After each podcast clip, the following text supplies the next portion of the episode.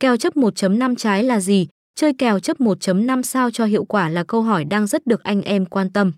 Để chơi loại kèo này tốt nhất, người chơi cần bỏ túi cách đọc kèo chấp 1.5 trái dưới đây.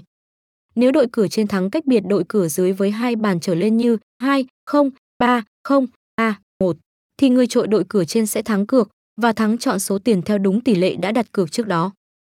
Tình trạng đội cửa trên kết thúc trận đấu với cách biệt thắng trận cửa dưới chỉ một bàn thì người chơi cửa trên sẽ thua kèo, thua tiền. Đội cửa dưới sẽ ăn kèo và ăn đủ số tiền theo đúng tiền cược. Trong trường hợp hai đội cửa trên kết quả hòa hoặc thua cược thì đội cửa dưới sẽ thắng kèo cùng ăn đủ số tiền. Ngược lại, đội cửa trên sẽ thua chọn số tiền.